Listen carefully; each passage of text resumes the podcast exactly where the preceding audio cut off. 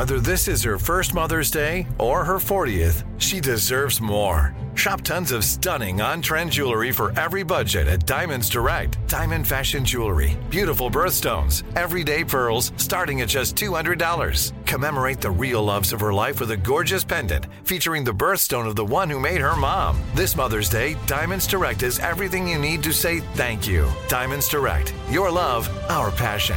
Online at diamonds direct dot com.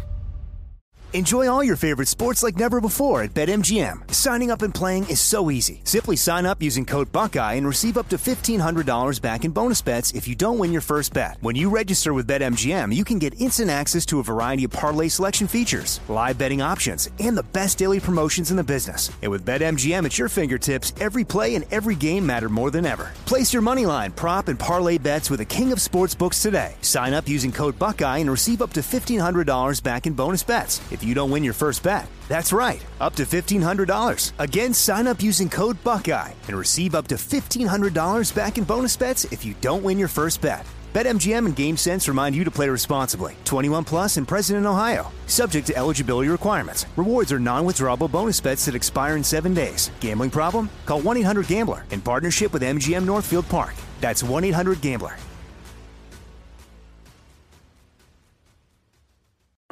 I'm Saleha Mohsen, and I've covered economic policy for years and reported on how it impacts people across the United States. In twenty sixteen, I saw how voters were leaning towards Trump and how so many Americans felt misunderstood by Washington. So I started The Big Take D C. We dig into how money, politics, and power shape government and the consequences for voters. With new episodes every Thursday, you can listen to The Big Take D C on the iHeartRadio app, Apple Podcasts, or wherever you get your podcasts. The Big Take from Bloomberg News brings you what's shaping the world's economies with the smartest and best-informed business reporters around the world. We cover the stories behind what's moving money and markets and help you understand what's happening, what it means, and why it matters every afternoon. I'm Sarah Holder. I'm Saleha Mohsen. And I'm David Gura. Listen to The Big Take on the iHeartRadio app, Apple Podcasts, or wherever you get your podcasts.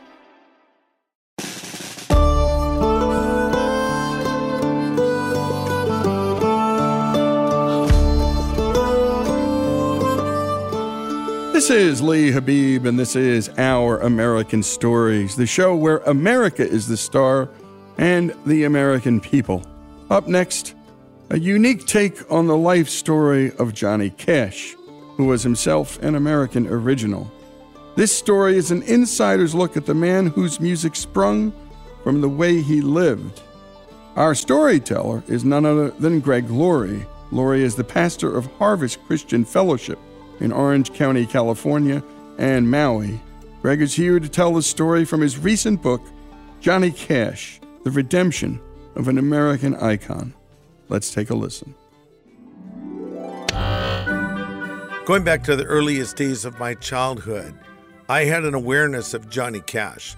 One of the reasons for that is our family is from Arkansas, not far from where Johnny's family was raised, and my grandparents, who I lived with for a number of years because of my mother's crazy lifestyle. She'd been married and divorced seven times and was having a lot of boyfriends in between and was running around. And so she left me with my grandparents, uh, Charles and Stella McDaniel, who we called Daddy Charles and Mama Stella. So I remember as a little boy watching Johnny Cash's television show. And I remember hearing my grandfather say to my grandmother when he'd be reading the paper, "Well, Stella, your cousin's in trouble again."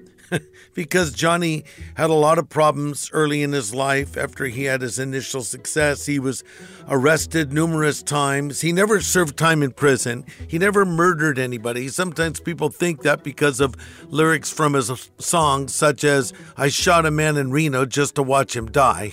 Johnny never shot anyone, but he had a problem with amphetamines uh, that he got addicted to when he first started out his uh, career on the road. But anyway, I was always aware of Johnny Cash. So as it turns out, my grandmother's maiden name is Stella Fowler Cash. And so I'm distantly related to Johnny Cash. But there was something always about Johnny that was different from any other musician.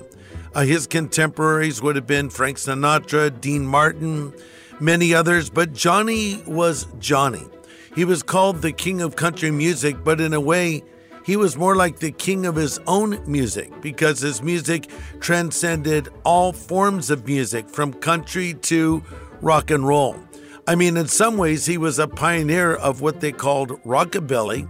When he was in the studio there with Sam Phillips, who also discovered Elvis, Jerry Lee Lewis, and Carl Perkins, and they developed this sound that evolved into rock and roll. Elvis ran with it, but Johnny kind of continued with that boom chicka boom sound. He would play his guitar, he'd put a card in the frets of the guitar because at one point he didn't have a drummer to provide percussion, so he would get that sound that you hear on so many Johnny Cash records, right? So Johnny should have never become who he was, but it was all a part of a plan. And in my mind, it was a part of God's plan. He was raised in abject poverty. His father, Ray, was a cold, distant man. Uh, he was a sharecropper, never really succeeded in life. And he favored one son over the other. Uh, Johnny had an older brother named Jack.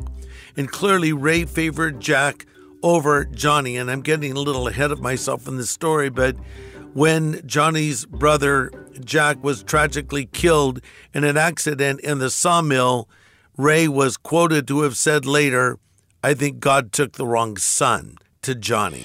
Really, all throughout his life, when Johnny did find some success in music and then huge success, even being invited to the White House, he would always invite his father, Ray. I think he was trying to impress him well into his adult years. So that was a very strange relationship between father and son. Well, Johnny's mother, Carrie, was a very nurturing, loving woman. And Johnny's father, Ray, was a very distant, aloof, uncommunicative father. So Johnny and Jack were as thick as thieves. Very, very close brothers. Johnny looked up to his brother, who, though still very young, was almost like a proper father figure for him. He gave Johnny guidance, encouragement, and Jack knew that he wanted to be a preacher one day, and Johnny, he wanted to be a singer. They often went fishing together, and on one particular day, Johnny was going to go fishing. He invited Jack to come and join him, but Jack said, "I got to go work down at the sawmill to make a few extra dollars for the family." That's because Jack was such a responsible young man. And uh, so Jack was there working, and tragically, he was pulled into the saw. Somehow, amazingly, he survived it, but he stumbled out into the field, and he was literally holding his vital organs in. So he was taken to the hospital. So meanwhile, Johnny's out there fishing, and his father shows up with a minister and Jack's bloody shirt, and he says, "Get in the truck." And he threw his fishing pole in the back, and they went down to the hospital, and there on that bed was Johnny's brother, Jack, who was very close to passing into eternity. So in my book, Johnny Cash, A Redemption of an American Icon, I describe the scene as follows, and I'm reading from my book. J R, that would be Johnny, took Jack's hand and brought his cheek close to his brother's. "Goodbye, Jack," was all he could get out. Jack looked at his father and asked, "Will you meet me in heaven?"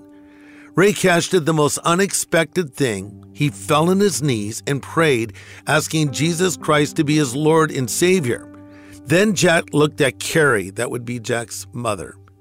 "Why is everybody crying over me, Mama? Don't cry over me. Don't you see the river?"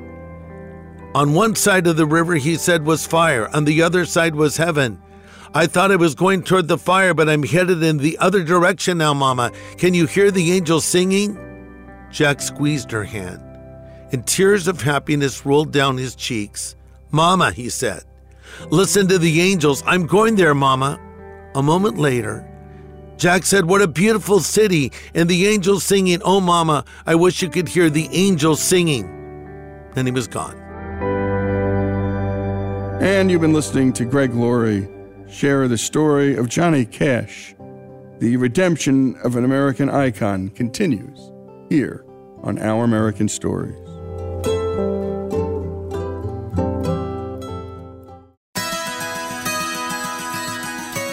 Lee Habib here, the host of Our American Stories. Every day on this show, we're bringing inspiring stories from across this great country.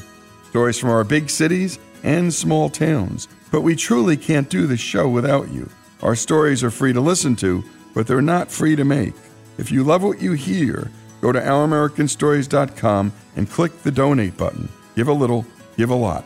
Go to our american stories dot com and give. Enjoy all your favorite sports like never before at BetMGM. Signing up and playing is so easy. Simply sign up using code Buckeye and receive up to fifteen hundred dollars back in bonus bets if you don't win your first bet. When you register with BetMGM, you can get instant access to a variety of parlay selection features, live betting options, and the best daily promotions in the business. And with BetMGM at your fingertips, every play and every game matter more than ever. Place your moneyline, prop, and parlay bets with the king of sportsbooks today. Sign up using code Buckeye and receive up to fifteen hundred dollars back in bonus bets. If you don't win your first bet, that's right, up to fifteen hundred dollars. Again, sign up using code Buckeye and receive up to fifteen hundred dollars back in bonus bets if you don't win your first bet. BetMGM and GameSense remind you to play responsibly. twenty-one plus and present in Ohio, subject to eligibility requirements. Rewards are non-withdrawable bonus bets that expire in seven days. Gambling problem? Call one eight hundred gambler in partnership with M G M Northfield Park. That's one eight hundred gambler.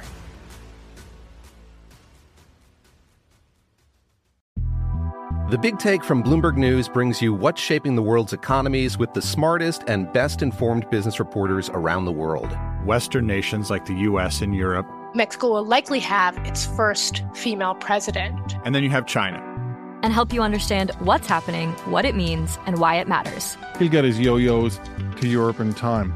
But the longer this drags on, the more worry he's getting. They knew that they needed to do this as fast as they possibly could to get a drug on the market. As fast as they could. I'm David Gura. I'm Sarah Holder. I'm Saleha Mohsen. We cover the stories behind what's moving money and markets. Basically everyone was expecting, if not a calamity, certainly a recession. But the problem is that that paperwork, as our reporting showed, is fake. As someone who's covering the market, I'm often very worried about an imminent collapse. So I'm thinking about it quite often. Listen to The Big Take on the iHeartRadio app, Apple Podcasts, or wherever you get your podcasts. I'm Saleha Mohsen, and I've covered economic policy for years and reported on how it impacts people across the United States. In twenty sixteen, I saw how voters were leaning towards Trump and how so many Americans felt misunderstood by Washington. So I started The Big Take D C. We dig into how money, politics, and power shape government and the consequences for voters. It's an election year, so there's a lot of focus on the voters that TikTok is reaching. The initial reaction is like, oh, things are looking so resilient. I don't want to be too pessimistic, but I just don't see the political will down in Washington right now to, to change their tune. I think the American electorate has been signaling that it expects a rematch of the twenty twenty election. These are unprecedented times. With new episodes every Thursday, you can listen to The Big Take D C on the iHeartRadio app, Apple Podcasts, or wherever you get your podcasts. If you love sports and true crime, then there's a new podcast from executive producer Dan Patrick and hosted by me, Jay Harris, that you won't want to miss. Playing Dirty, Sports Scandals. Each week I'm squeezing the juiciest details from some of the biggest sports scandals ever. I'm talking Marcus Dixon, Olympic gymnastics, Cain Velasquez, salacious Super Bowl-level scandals. Join me on the dark side of sports by listening to Playing Dirty, Sports Scandals on the iHeartRadio app, Apple Podcasts, or wherever you get your podcasts.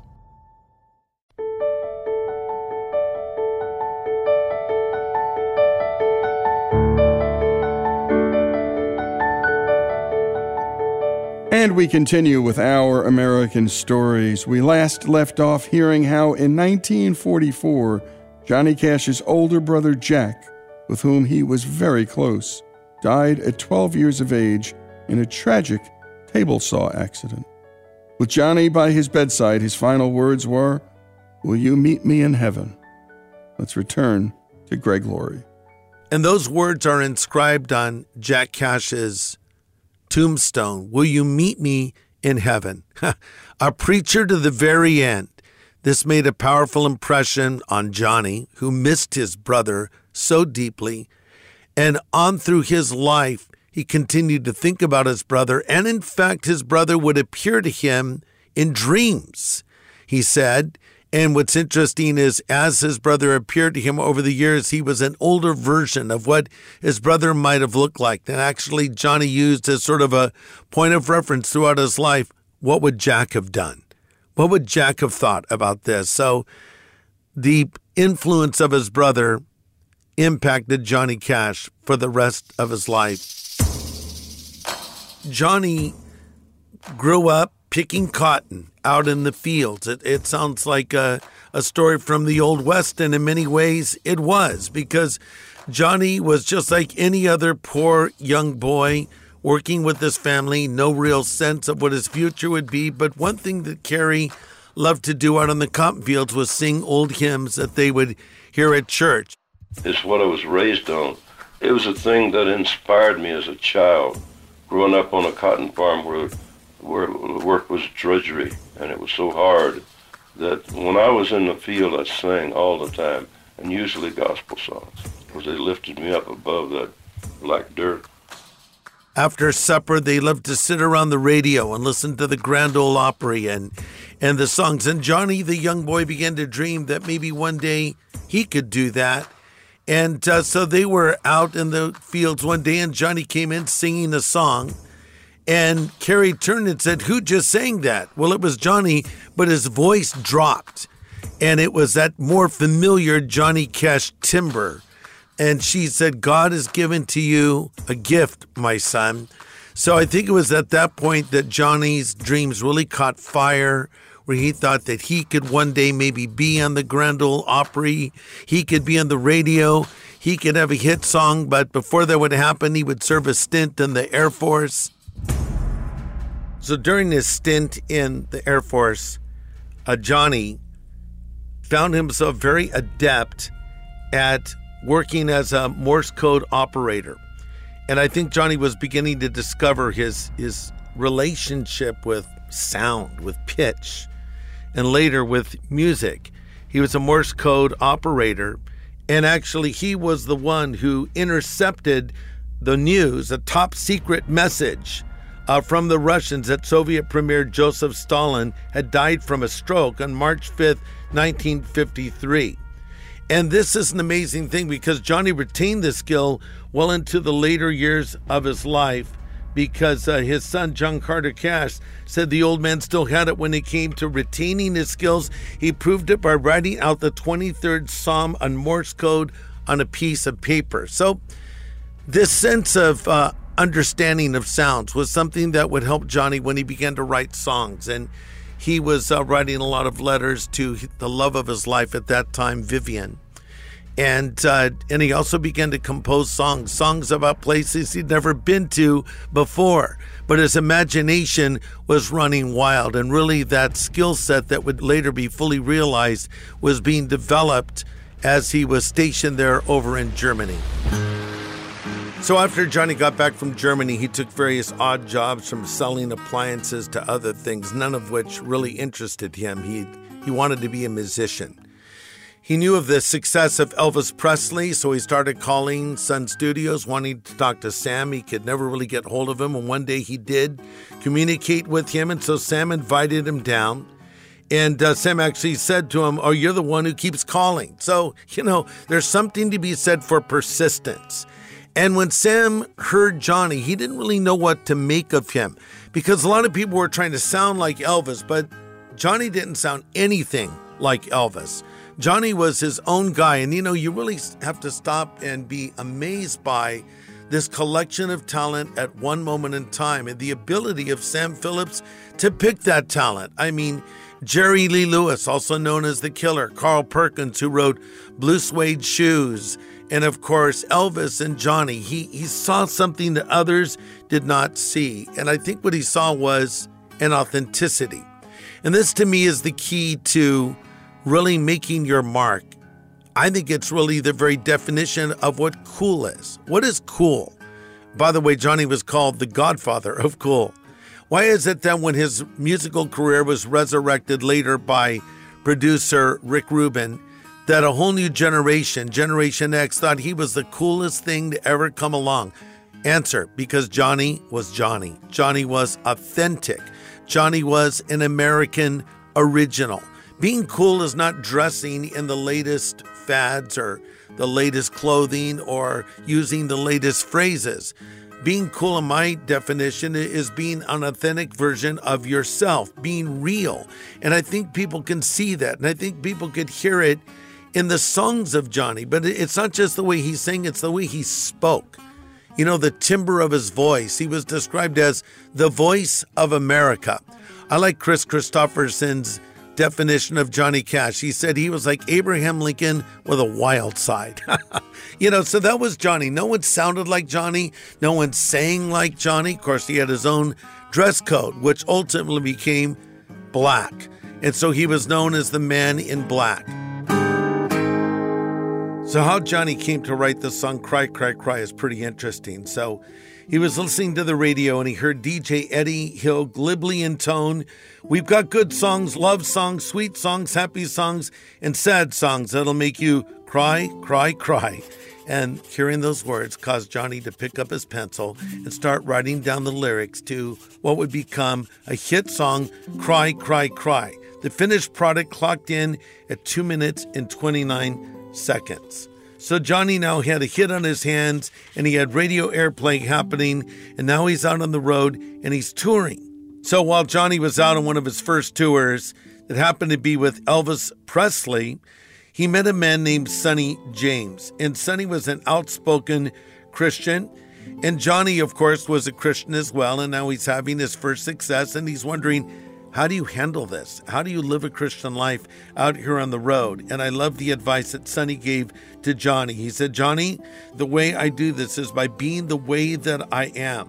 I'm not just an entertainer who has become a Christian. I'm a Christian who chose to be an entertainer, but I'm first a Christian. Remember, who you are and what you are in life sings louder than any song." And then Sonny told Johnny, "And don't forget to pray." And, you know, I think Johnny did follow that advice. He did have lapses. He did things he should have never done. He trashed hotel rooms like a proper rock star. He got drunk. He got banned from certain stages for his crazy antics.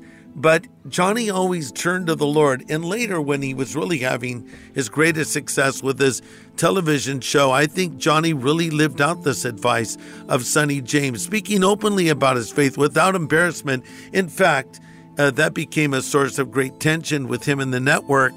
And some believe that's the reason they ultimately canceled his television show that was very successful.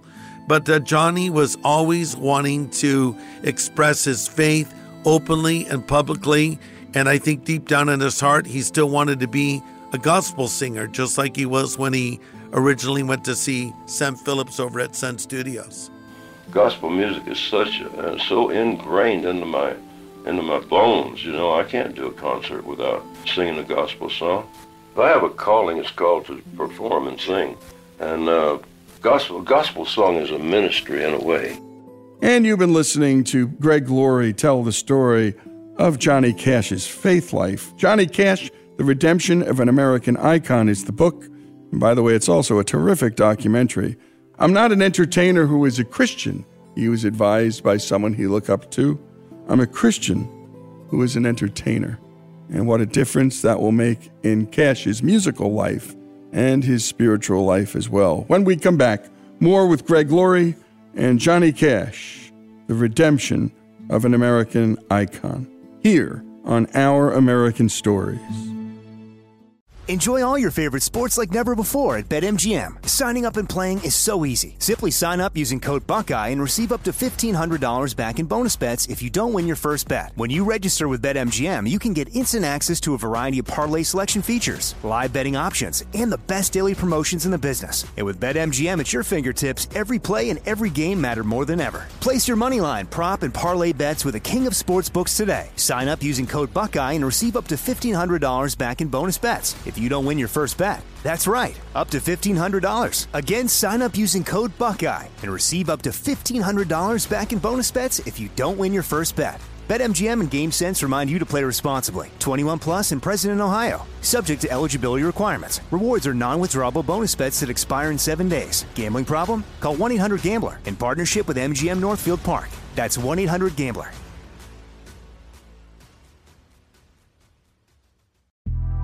The Big Take from Bloomberg News brings you what's shaping the world's economies with the smartest and best-informed business reporters around the world. Western nations like the U S and Europe. Mexico will likely have its first female president. And then you have China. And help you understand what's happening, what it means, and why it matters. He'll get his yo-yos to Europe in time.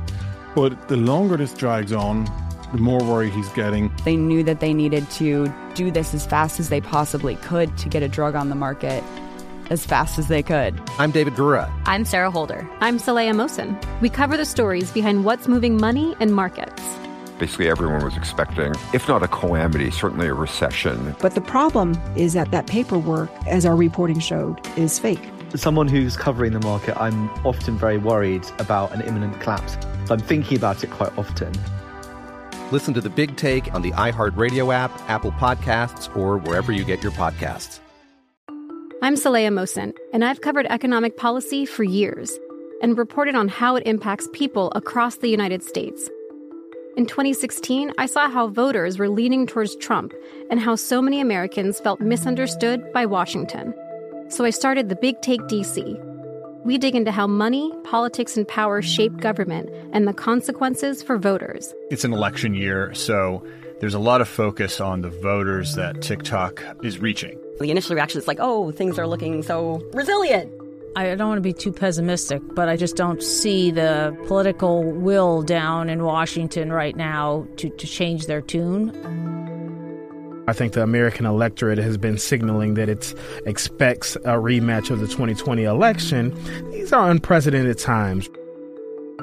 With new episodes every Thursday, you can listen to The Big Take D C on the iHeartRadio app, Apple Podcasts, or wherever you get your podcasts. If you love sports and true crime, then there's a new podcast from executive producer Dan Patrick and hosted by me, Jay Harris, that you won't want to miss. Playing Dirty, Sports Scandals. Each week I'm squeezing the juiciest details from some of the biggest sports scandals ever. I'm talking Marcus Dixon, Olympic gymnastics, Cain Velasquez, salacious Super Bowl-level scandals. Join me on the dark side of sports by listening to Playing Dirty, Sports Scandals on the iHeartRadio app, Apple Podcasts, or wherever you get your podcasts.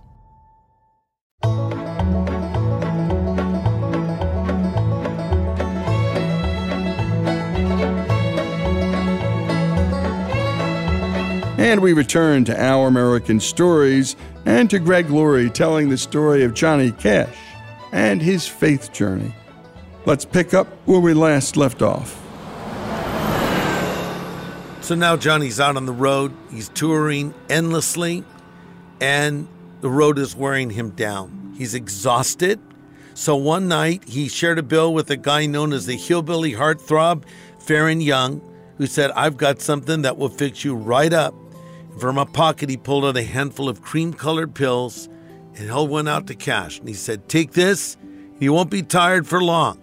You'll get through the night with no problem whatsoever. Johnny grabbed the pill, he swallowed it, and he gave quite a show.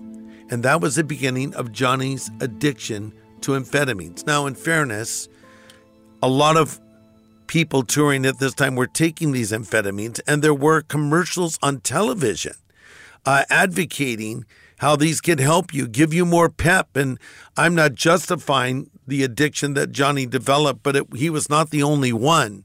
And they actually were quite mainstream. But this became a problem that he struggled with on through his life. And uh, these amphetamines certainly took a toll on him in many ways, physically, and I would also add, spiritually. Well, Johnny loved Vivian. He wrote all these love letters, so many to her, over the years, and then finally they were married and they had children together. But uh, Johnny's career was exploding, and Vivian would not see him for long stretches of time. And then she went to one of his shows and she saw the girls. She saw the girls and their interest in Elvis and in Johnny, and it began to cause her to be very concerned, but it all culminated when Johnny actually played at the Hollywood Bowl, and she was there with their children, their daughters, and Johnny got into a car with June Carter Cash, excuse me, June Carter at that time, not Cash, and they drove away instead of Johnny driving away with Vivian, and she knew that trouble was afoot. And of course, Johnny had fallen in love with June Carter and uh, decided he wanted to marry her and announced it to her. And so this ultimately resulted in uh, the complete uh, dissolution of his first marriage to Vivian, something he deeply regretted. It was wrong. Johnny was making wrong decisions. Johnny was doing sinful things, and he knew it.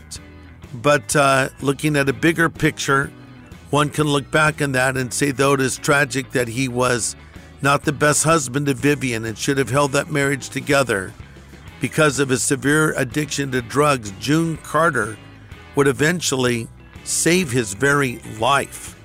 Because I think if it wasn't for June, who was out there with him, that Johnny probably would have died of a drug overdose. He could have followed in the footsteps of his friend Elvis Presley. But uh, June was someone that helped him through this very hard time. Here's a quote from Johnny Cash. You know, I used to sing, were you there when they crucified my Lord while I was stoned on amphetamines? I used to sing all those gospel songs, but I never really felt them. And maybe I was a little ashamed of myself at the time because of the hypocrisy of it all. There I was singing the praises of the Lord and singing about the beauty and the peace you can find in him, and I was stoned. So on one occasion, Johnny borrowed June Carter's Cadillac and he wrecked it, breaking his nose. He lost his front teeth as well, as he had a head-on collision with a utility pole.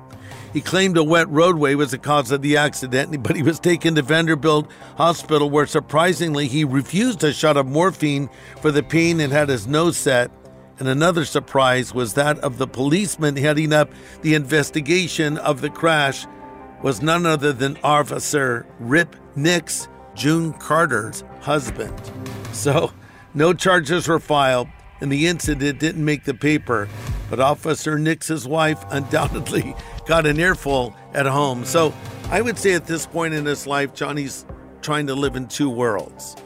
You know, his sister Joanne put it this way. Johnny was like two people. She said Johnny was one person and Cash was the other. And she said Cash caused all the trouble.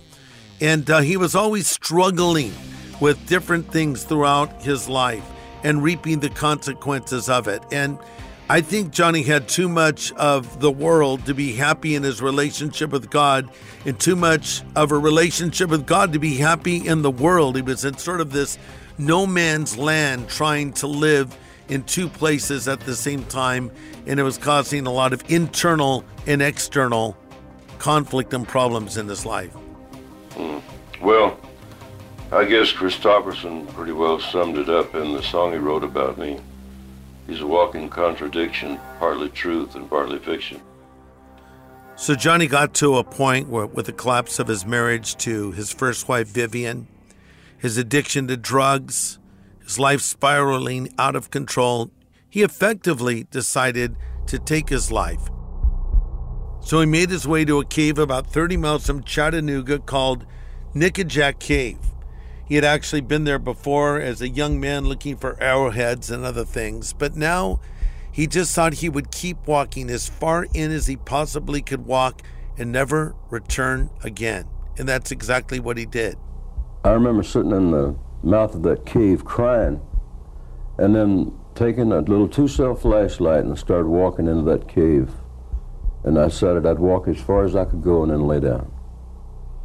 And I guess I probably went a mile through one of the caverns, and my flashlight completely burned out, and it was black, black dark, so dark you could feel it. And uh, said my goodbye prayers. I must have dozed off because I felt I felt a presence within me, or uh, come from outside of me, to make me sit up. Uh, this is awfully corny, but the old Indian trick is to wet your fingers, stick it up, see which way the wind blows. I tried everything to see, and then I finally did that, and I felt cool air on one side of my finger, and I knew that I kept following it as long, you know, crawling. Sometimes I'd fall twenty or thirty feet into a pit, but I'd claw my way back up. And just as I was about to give up, I saw a little fleck of light way off in the distance. And I finally made it there, and I collapsed in the mouth of the cave. When I woke, June was there. washing my face, and she said, "You're almost dead, aren't you?" And I said, "Yep, and I want to live." So after this, another event happened in Lafayette, Georgia. On November second, nineteen sixty-seven, he was visiting a friend there and went up by himself at evening and got lost. And in an effort to get directions back to his friend's house, he knocked on the door of an elderly woman who lived alone, and she called the police on him.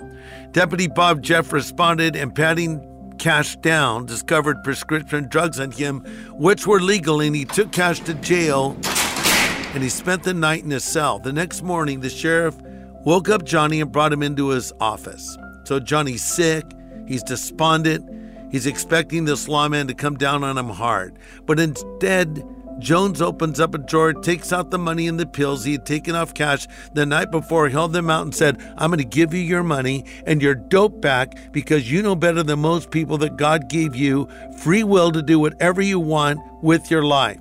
Cash could throw the pills away or go ahead and take them and kill himself. And Sheriff Jones added, "Whichever one you want to do, Mister Cash, will be all right with me." Johnny's thinking, what is going on here?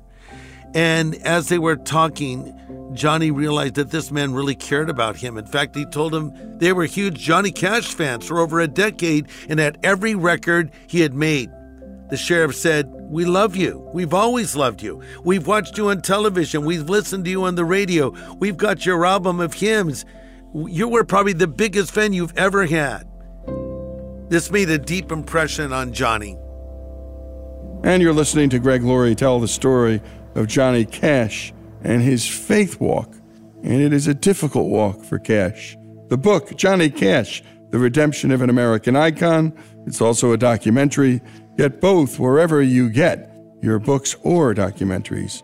We return with more after these messages here on Our American Stories. Enjoy all your favorite sports like never before at BetMGM. Signing up and playing is so easy. Simply sign up using code Buckeye and receive up to fifteen hundred dollars back in bonus bets if you don't win your first bet. When you register with BetMGM, you can get instant access to a variety of parlay selection features, live betting options, and the best daily promotions in the business. And with BetMGM at your fingertips, every play and every game matter more than ever. Place your moneyline, prop, and parlay bets with the king of sportsbooks today. Sign up using code Buckeye and receive up to fifteen hundred dollars back in bonus bets if you don't win your first bet. That's right, up to fifteen hundred dollars. Again, sign up using code Buckeye and receive up to fifteen hundred dollars back in bonus bets if you don't win your first bet. BetMGM and GameSense remind you to play responsibly. twenty-one plus and present in Ohio, subject to eligibility requirements. Rewards are non-withdrawable bonus bets that expire in seven days. Gambling problem? Call one eight hundred gambler in partnership with M G M Northfield Park. That's one eight hundred gambler.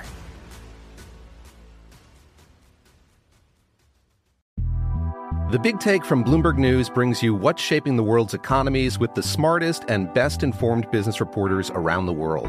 Western nations like the U S and Europe. Mexico will likely have its first female president. And then you have China. And help you understand what's happening, what it means, and why it matters. He'll get his yo-yos to Europe in time.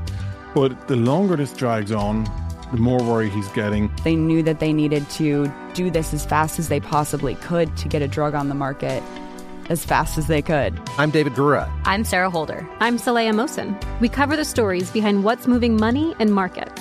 Basically everyone was expecting, if not a calamity, certainly a recession. But the problem is that that paperwork, as our reporting showed, is fake. As someone who's covering the market, I'm often very worried about an imminent collapse. So I'm thinking about it quite often. Listen to The Big Take on the iHeartRadio app, Apple Podcasts, or wherever you get your podcasts. I'm Saleha Mohsen, and I've covered economic policy for years and reported on how it impacts people across the United States. In twenty sixteen, I saw how voters were leaning towards Trump and how so many Americans felt misunderstood by Washington. So I started The Big Take D C. We dig into how money, politics, and power shape government and the consequences for voters. It's an election year, so there's a lot of focus on the voters that TikTok is reaching. The initial reaction is like, oh, things are looking so resilient. I don't want to be too pessimistic, but I just don't see the political will down in Washington right now to, to change their tune. I think the American electorate has been signaling that it expects a rematch of the twenty twenty election. These are unprecedented times.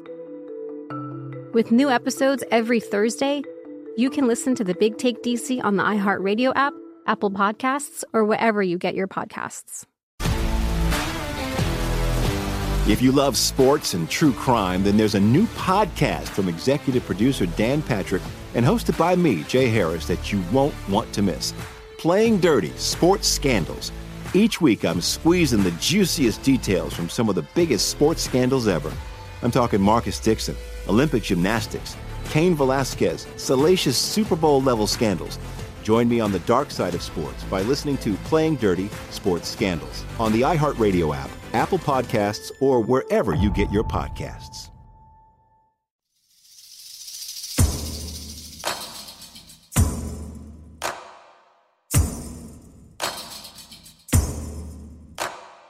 And we continue with Our American Stories and the story of Johnny Cash and his faith life. Let's pick up where we last left off with Greg Laurie. So Johnny Cash had this unique relationship with prisoners. And when he wanted to make a record in a prison, the record executives of his company thought that was the worst idea imaginable, but it ended up being a brilliant career choice. And uh, Johnny debuted his song, A Boy Named Sue, that was recorded live. Johnny had a connection to prisoners. Uh, though he never spent time in prison, he did spend time in jail. He knew what it was like to fail. He knew what it was like to hit rock bottom. And I think the prisoners could sense that about him. And when he was asked why he did these shows in prisons, he said, "We're here because the inmate population asked us to come. We're here because we love the applause you give us in prison." Talk about a captive audience. And most importantly, he said, "I'm here because I'm a Christian."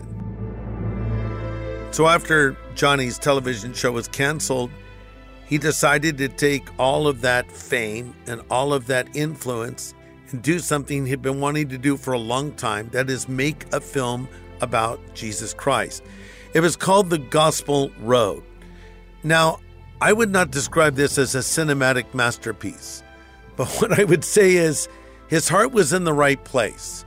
He wanted to do something that would move people toward a relationship with God. So he took his family and his entourage over to Israel, and the man that ended up directing the film, who was not a believer at all, in fact, was an atheist, ended up, ironically, playing the role of Jesus. We might describe him as a very Swedish Jesus because he was very blonde, a reddish hair, and, and he literally, Johnny was literally just hiring people that he met to be extras in the film, and his wife, June, played the role of Mary Magdalene. And the film, in my opinion, was not a great film, but uh, Billy Graham, who was a close friend of Johnny, took a great interest in it and actually gave it a second life, and it was seen by a lot of people, and it even resulted in people coming to faith. So this is now kind of the beginning of the musical uh, decline of Johnny Cash. He was eventually fired by his record label, Columbia, and actually he had made them a lot of money, and it was a really surprising turn of events.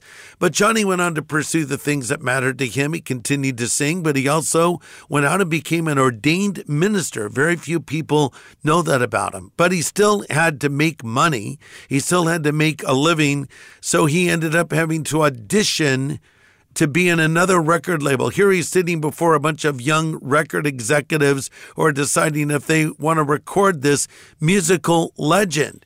And they told him basically, "Don't call us, we'll call you."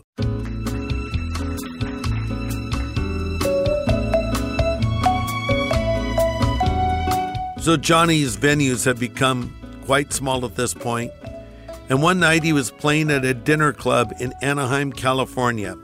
And a thirty-year-old, long-haired, bearded man named Rick Rubin came to see him. Now, Rick had been very successful with this Def Jam record label and had produced other rock acts and rap acts, and he wanted to work with an older artist. And so he came to hear Johnny. And after Johnny had performed, someone came up to him and said, "Hey, there's this guy named Rick Rubin that wants to meet you." Well, Johnny had never heard of Rick Rubin before, and in walks Rick, and, and Rick introduces himself and says that he wants to record Johnny, and Johnny asks, "What are you going to do for me that no one else has been able to do for me before?" I didn't believe it at first. I said, how, how are you going to be any different than everybody else? And he said, because we're going to get into the music and find out what is the best thing Johnny Cash can do and, uh, and the most natural thing.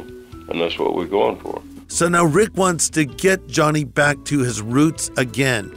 And unbeknownst to Johnny, as Rick was recording these songs, he already was mapping out in his mind what would become the first of many records that Johnny would do toward the end of his career, called American Recordings. And there is some production on them. It's sparse, but very effective. And Rick reintroduced Johnny to a whole new audience of people who had never heard of him before, specifically a youth audience. Country music really didn't have a lot to do with Johnny at this point, but Johnny was rediscovered by Generation X and actually ended up winning an M T V award for his amazing video uh, based on the Trent Reznor song called Hurt. And still to this day is something that really moves you when you watch it. So Johnny was having a big career comeback at this point. A lot of times I feel like I got the best of both worlds when I look out and there's half an audience full of young people and half of fans my age, yeah, you know? Yeah. yeah, I feel like I got a, sec- a third chance here to maybe do it right. On the final album they did together, Johnny's health was failing. His wife June had already died and he was in deep mourning, and he just felt the best thing he could do was go back into the studio and express his sorrow. If I quit, I would just lay up in front of the television and get fat and die. You know, I just hope and pray I can die with my boots on. So Johnny and Rick Rubin became very good friends, and, and Rick was not a believer in Jesus Christ. In fact, I believe he was a Buddhist. But, uh, but Rubin said Cash was the most spiritually committed person he'd ever met. Um, he's probably the most committed spiritual person I've ever met. Um, he really lived his life according to his connection with God, really. And he had such an, an honest and pure way about it that um, I remember we had a, a dinner party at my house one night with Johnny and June and some, um, some musicians and some film directors. And before dinner, Johnny had everyone hold hands and he said a prayer. And I think just as he finished strong musically, I know some of the people at the table have never experienced that before. You know, the Christian life is like a race. It has a beginning, a middle, and an end. His belief in what he believed was so strong. Some start well and collapse and fall and never get up again. That what you believed didn't matter so much. Some don't start so well, but they finish well. Johnny started and finished his race really well. Really in him. But in the middle, he had his stumbles and he had his falls. So but I wrote this no book. Doubt Johnny Cash is a man who went strong an American faith icon in Jesus and I was Christ approached by the, to the very story company that wanted to do a documentary film on the life of Johnny Cash based on my book. So we agreed to this, and now the film is going to be uh, seen in theaters around the country on December fifth, sixth, and seventh as a special Fathom event. It's a beautifully done film. And we had full buy-in and cooperation from the Cash estate. But ultimately, it shows that no matter how badly you've messed up in life, that God can make a message out of a mess.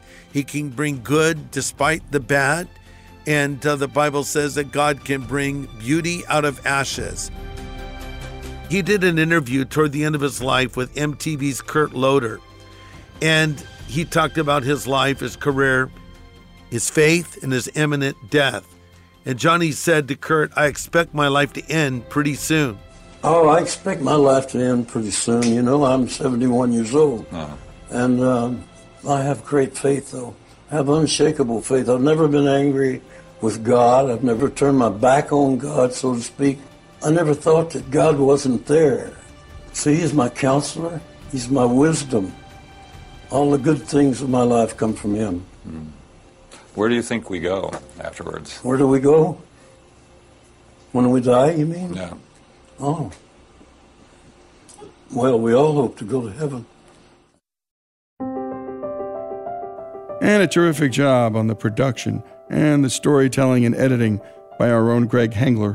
And a special thanks to Greg Laurie. His book, Johnny Cash, The Redemption of an American Icon, and the film the documentary version. Again, available December fifth, sixth, and seventh. And what a story we heard.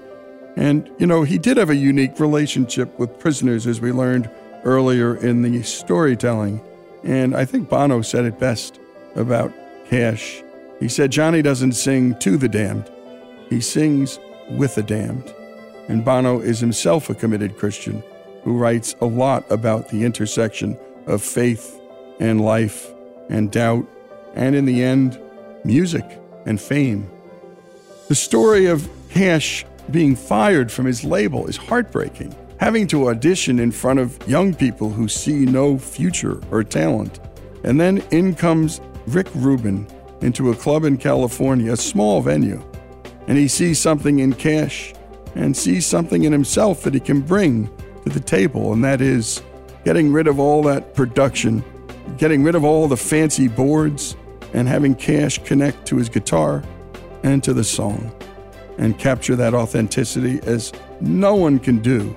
Like Rick Rubin, one of the great producers who doesn't produce. In the end, though, country music wanted nothing to do with Cash at this stage in his career. He rises again to fame with an entirely new generation of audience.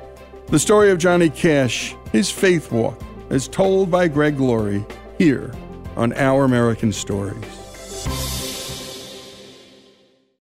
I'm Saleha Mohsen, and I've covered economic policy for years and reported on how it impacts people across the United States. In twenty sixteen, I saw how voters were leaning towards Trump and how so many Americans felt misunderstood by Washington. So I started The Big Take D C. We dig into how money, politics, and power shape government and the consequences for voters. With new episodes every Thursday, you can listen to The Big Take D C on the iHeartRadio app, Apple Podcasts, or wherever you get your podcasts. The Big Take from Bloomberg News brings you what's shaping the world's economies with the smartest and best-informed business reporters around the world. We cover the stories behind what's moving money and markets and help you understand what's happening, what it means, and why it matters every afternoon. I'm Sarah Holder. I'm Saleha Mohsen. And I'm David Gura. Listen to The Big Take on the iHeartRadio app, Apple Podcasts, or wherever you get your podcasts.